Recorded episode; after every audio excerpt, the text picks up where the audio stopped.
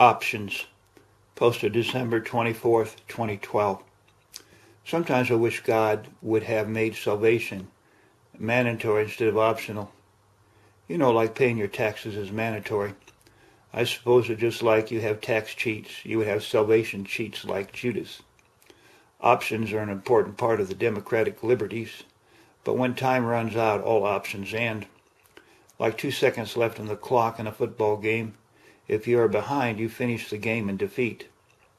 In a game you have next season, but in life we play for keeps.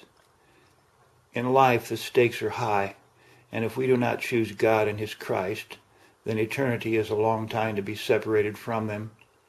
The options in this life is heaven or hell. In hell you have no options, but in heaven you still have options. You can choose to stay or you can rebel like Lucifer and join him in hell. Options are about choices. We choose either good or evil. Choices determine your present, future, and past. We, by our choices, are going to serve God or Satan.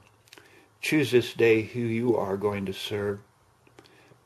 This Christmas, think about God and His mercy to give us the right choice in sending His Son, Jesus, to us how we can live with love, peace, and joy in the midst of a lost and destructive human race.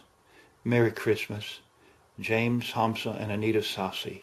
GodWhoIsGod.com.